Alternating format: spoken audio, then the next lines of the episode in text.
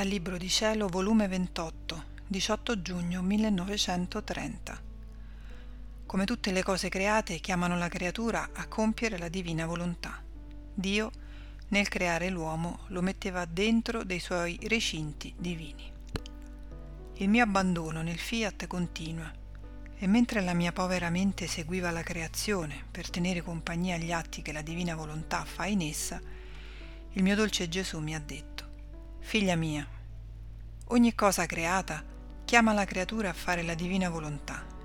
Sono cose senza voce e parlano, ma parlano a seconda dell'atto che il volere divino svolge in loro, perché ogni cosa creata svolge un atto distinto di volontà divina e con quell'atto chiama la creatura a compiere la sua divina volontà.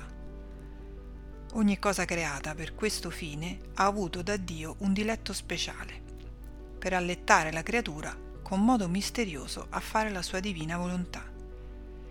Ecco perché l'ordine, l'armonia di tutta la creazione intorno alla creatura, in modo che il sole con la sua luce e sprigionando il suo calore la chiama a compiere la volontà del suo creatore, e il mio fiat divino nascosto sotto i veli della luce la chiama con insistenza, senza mai ritirarsi, a ricevere la sua vita per poterla svolgere come la svolge nel sole e quasi per assalirla e farsi ascoltare investe la creatura da tutti i lati, a destra e a sinistra sul capo e si stende perfino sotto i piedi, per dirle col suo muto linguaggio di luce Guardami, ascoltami, come sono bello, quanto bene faccio alla terra, perché una volontà divina regna e domina la mia luce. E tu, perché non mi ascolti per ricevere col mio tocco di luce la vita del volere divino e farlo regnare in te? Il cielo ti parla col mite scintillio delle stelle il vento col suo impero, il mare col suo mormorio e con le sue onde tumultuanti, l'aria ti parla nella respirazione, nel palpito, il fiorellino col suo profumo. Insomma, tutte le cose create fanno a gara a chiamarti, a che riceva la mia volontà per farla regnare, in modo che cielo e terra non siano altro che un atto di volontà divina. Oh, se le creature ascoltassero le tante voci della creazione, che sebbene mute, sono reali e sempre in mezzo a loro, si arrenderebbero per farla regnare, come regna col suo pieno trionfo in tutte le cose da noi create. Onde seguivo il mio giro nella creazione, e giunta nell'Eden, seguivo ciò che Dio fece nella creazione dell'uomo, e il mio amato Gesù mi ha detto, Figlia mia, come tu giungi a questo punto della creazione dell'uomo, ci sentiamo feriti e abbiamo presente la scena commovente di come fu da noi creato. Il nostro amore si gonfia, straripa, corre per rintracciare l'uomo come fu da noi creato. Il nostro amore delira e nel suo delirio vuole abbracciarlo, stringerlo al nostro seno, bello e santo come uscì dalle nostre mani creatrici. E non trovandolo il nostro amore, si cambia in delirio d'amore dolente e sospira colui che tanto ama.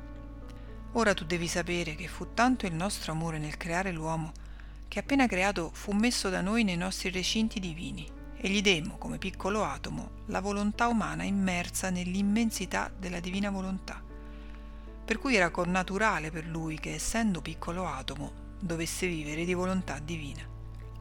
La nostra divinità gli diceva, ti diamo la nostra divina volontà a tua disposizione, affinché il piccolo atomo della tua senta il bisogno di vivere nella sua immensità, di crescere con la sua santità, di abbellirsi con la sua bellezza, di servirsi della sua luce. Vedendosi piccolo si sentiva felice di vivere nei recinti del nostro fiat, per vivere delle nostre qualità divine, e noi ci dilettavamo nel vedere questo piccolo atomo dell'umana volontà vivere nei nostri interminabili recinti, a cura nostra. Sotto il nostro sguardo cresceva bello e grazioso, di una bellezza rara da rapirci e trovare in lui le nostre delizie. Ma fu breve la sua felicità e le nostre gioie per aver creato l'uomo. Quest'atomo dell'umano volere non volle vivere di volontà divina, ma di se stesso. Si può dire che represse la nostra vita per vivere della sua, ma per quanto volesse uscire dalla nostra volontà, non trovava neppure un piccolo spazio dove andarsene, perché non c'è punto dove essa non si trovi. Perciò, per quanto non volesse vivere del nostro, non aveva dove andare. Quindi stava nel nostro fiat divino, viveva come se non ci fosse e volontariamente viveva delle sue miserie e delle tenebre che si formava lui stesso.